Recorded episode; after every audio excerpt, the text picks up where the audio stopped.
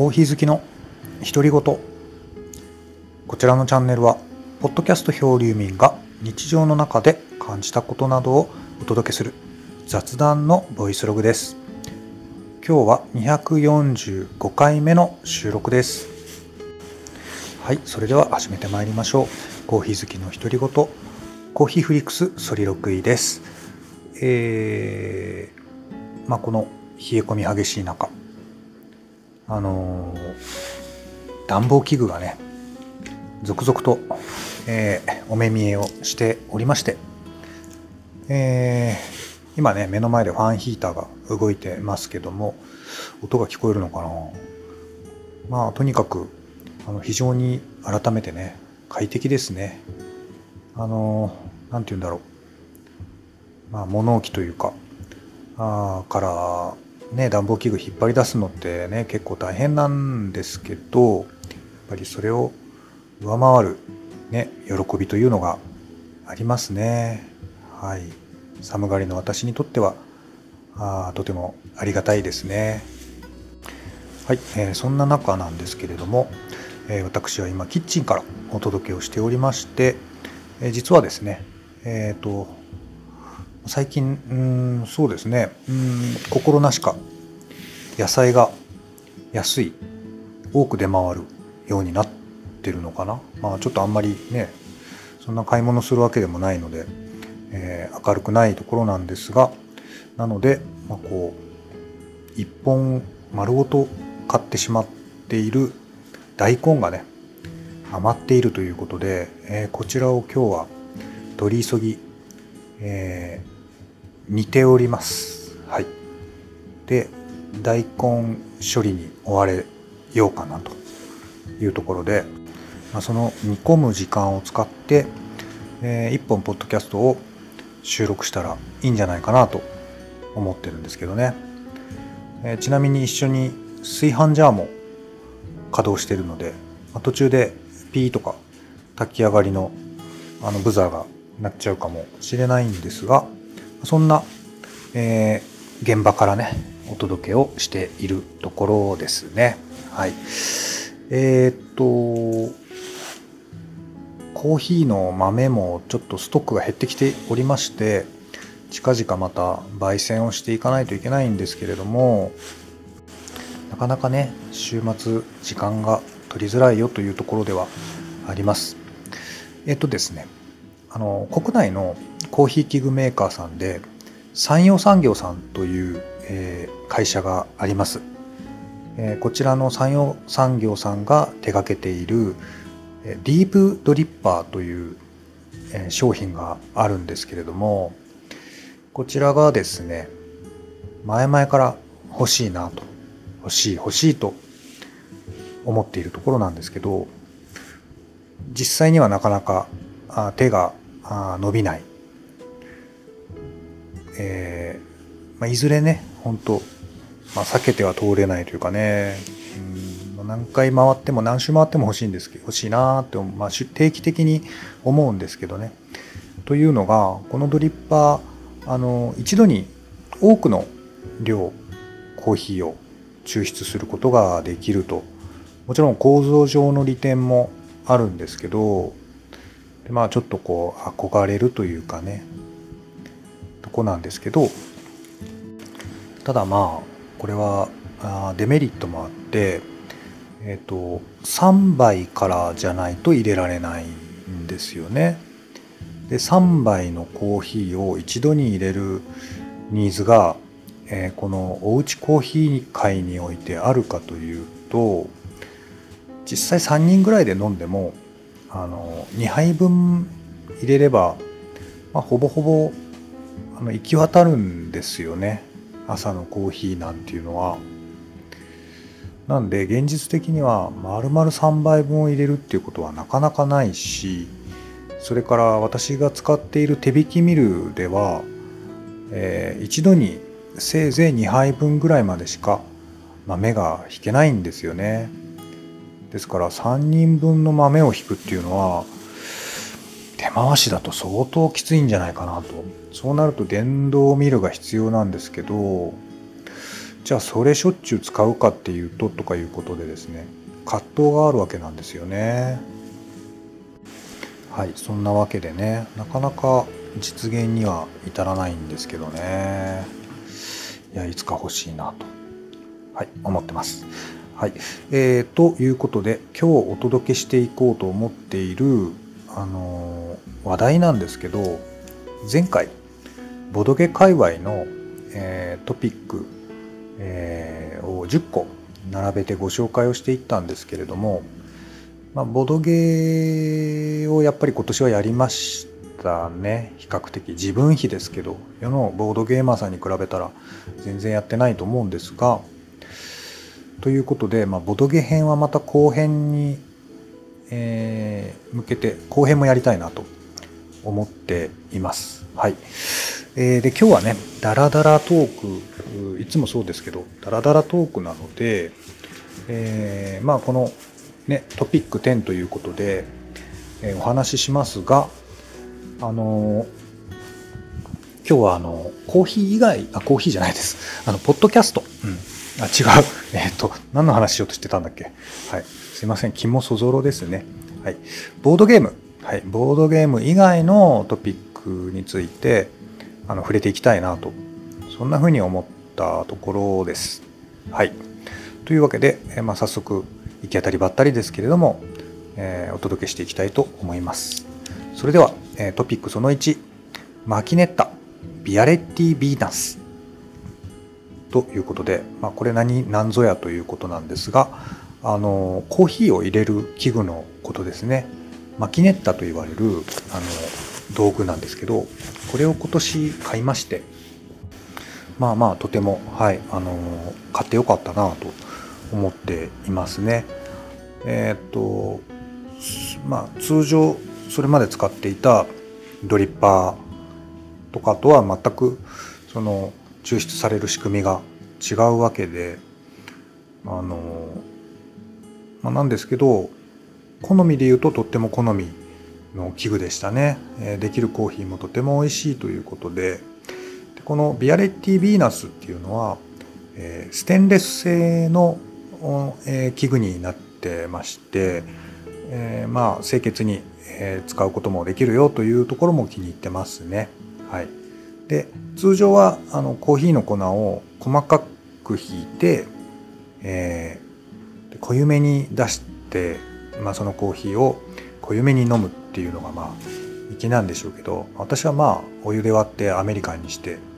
飲んだりとかねそれからその引き目もいろいろ調節したりとかして、えー、まあ、どうやったらね美味しいレシピになるかななんて思いながら楽しんでおります。はいということでトピックその1マキネッタ・ビアレティ・ビーナスについてでした。はい、えー、続きましてトピック次は2と3を連続で、えー、お話をします、えー、両方コミックですね、えー、こちらは荒川博さんが手掛けたあ漫画「黄泉のつがい」ですね、えー、これは鋼の錬金術師等々で、えー、有名な漫画家荒川博さんの目下最新作ということで、えー、日本があどうやらね。まあこれでも架空の日本なのかな、まあ、でもなんか日本っぽいですよね。日本がまあ舞台になっているということで、まあ、ちょっとこうまあね SF だったりファンタジーだったりっていう世界観だけどまたちょっと一風楽しめるような感じになってますしまあ今2巻まで出てるのかな。はい、なんですけど、まあ、このつがいと呼ばれるあの存在ですね、はい、謎の存在、まあ、このつがいっていうのがまあいっぱい出てくるんですけどね、はい。まあ、こういったそのこのつがいを取り巻く、はい、まか不思議な、はい、ストーリーというのが今展開されているというところですね。そしてトピックその3銀のさじです。こちらも荒川博さんの作品でもう完結をしているお話になるんですがあ改めて読み始めてしまいましたね、うん、やっぱりあの北海道の農業高校が舞台ということで作者さん自身があの北海道の出身で、えー、ご実家が農家だということもあってまあ、とてもうん、まあ、説得力があるというかね、うん、実体験に基づいたお話なんですよね。あの、まあ、フィクションなんですけどね。はい、で、えー、まあいろいろこう何て言うのかな。やっぱり食べるっていうことはね大事なことなのであの、まあ、出てくるものが本当なんかあうまそうだなっていうね。あのそんな風に思いながらあの読んでますね。はい、とても出てくる登場人物が魅力的なストーリーになっております。え銀のさじとてもおすすめですね。名作だと思います。はい。というわけで、えニットさんのトピックを終えて、今度は、え4番目。えエアロプレスのパッキンが劣化というトピックです。このエアロプレスもね、えーと、私がコーヒーを入れる時によく使う道具なんですけれどもそれこそコーヒーを趣味で入れようと思った最初ぐらいに購入した思い出の道具です。でその時買ったのを未だに使っててどうなんでしょう。3年ぐらい使ったかもしれないんですけどえーとその頃はねあんまり意識してなかったんですが最近気づいたのがあのやっぱり消耗するんですよね。パッキンが劣化してるような気が心なしかします。で、まあ、ちょっといろんな入れ方があるんですけどインバート方式って言ってこう逆さまにして出す方式があるんですけどどうもこれやった時にお湯が漏れてるっぽいんですよね。垂れてるっぽいんですよ。なんで、まあ、これ買い替えたりしないといけないのかな。パッキンだけ買い替えるって手もあるのかもしれないんですけどね。はい。ということで、まあ、そんなになるほど使い込んだのかなっていうふうに最近思ったところですね。このエアロプレスについてはあのペーパーのフィルターがついてるんですけどこれをちょっと改良して布フィルター化したりとか今年はいろいろやりました。また来年もこの器具にはお世話になっていろいろ楽しみたいなと美味しいコーヒーが飲みたいなというふうに思っているところです。はい、えー、それでは次の、えー、トピックに行きましょう、えーと、5番目ですね。こちらは、聞いているポッドキャストのご紹介ということで、ボードゲームポッドキャスト、ちっち亭のゆるっとゲーム雑談です。こちら、えーと、毎週日曜日更新なのかな、あの楽しく拝聴してますね、えー、ボードゲームポッドキャストはどれも面白くてよく聞くんですけど、まあ、それを知ったのがボードゲームポッドキャストというのを知ったのがこの「父手さんなんじゃないかなって、え、個人的に思ってるんですけれどもパーソナリティの、えー、みなっちさんとみどりさんというお二人の女性のパーソナリティさんの掛け合いがとても、え、軽妙で、え、面白いし、え、このお二人のこうタイプの異なるアプローチっていうんですか、うん、このバランス感覚ですよね。はい、あとやっぱりすごくなんかこうリスナーさんを見てるっていうかねリスナーさんと一緒にこう作ろうとしてる姿勢があのとてもあの好感が持てますしあとそのその時々のやっぱりテーマ設定とかがちゃんと練られてるなちゃんと考えてるなというのがねなんかこうエンタメですよ。はい、ということでいろいろ知らないことをね知るきっかけになったチャンネルですね。はい。ということで、え5番目のトピックは、父邸のゆるっとゲーム雑談さんでした。えー、次が6番目ですね。6番目のトピックは、資格試験を受けましたというトピックになります。まあ、今年は、うん、まあ、なんというか、四十の手習いって言いますけども、あの勉強を新しく始めた年でもありました。でそれはいまだにその生活は続けていってるんですけれどもうんまあなんかね鞭打ってと言いますかねこれが効果があるやり方なのかどうなのかって全然わからないまんままあ毎日、えー、コツコツとね、まあ、やってますけど実を結ぶことが果たしてあるのでしょうか。よく分かりませんけれども。はい、えー、資格試験を、まあ、初めてじゃないですけどね資格試験自体はね。まあでも受験をしてきました、えー、県外に泊まりがけで行って受けてくるということでとても緊張する体験だったんですけどこのコロナ禍というのもあって久しぶりにあの大きな街を見ることができましたし個人的にいろんな気づきや刺激や発見があった体験でしたね。はい、また来年もチャレンジしたいと思っています。ちょっと気持ち今日は早口なんですよ。はい。でなんでかというとあのお米が炊けそうなんであのちょっとこうそわそわしていると、うん、そんな状況ですね。はい。なんですけどお気になさらずということで次の話題に参りたいと思います。はい、えー、それでは次が7番目の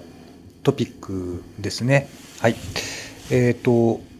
これもポッドキャストの話ですね。ちょっとポッドキャスト連投になりますけど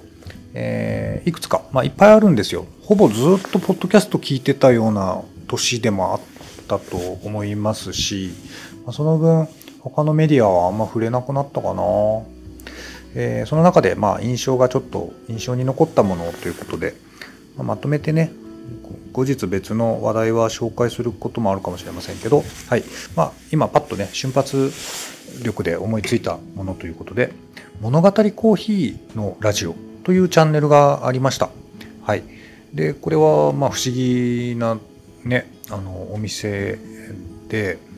まあ、書店と、まあ、なんか、カフェみたいな、うん、なんかね、不思議な、まあ、五感ですよね。はい。こちらのチャンネルを聞いてまして、で、まあ、物語を、あの、お届けされてるんですけど、えー、その、えー、物語を提供している執筆されている作家さんが登場するということでその作家さんのインタビューが聞けるというとても興味深い、えー、チャンネルになっていました。はい、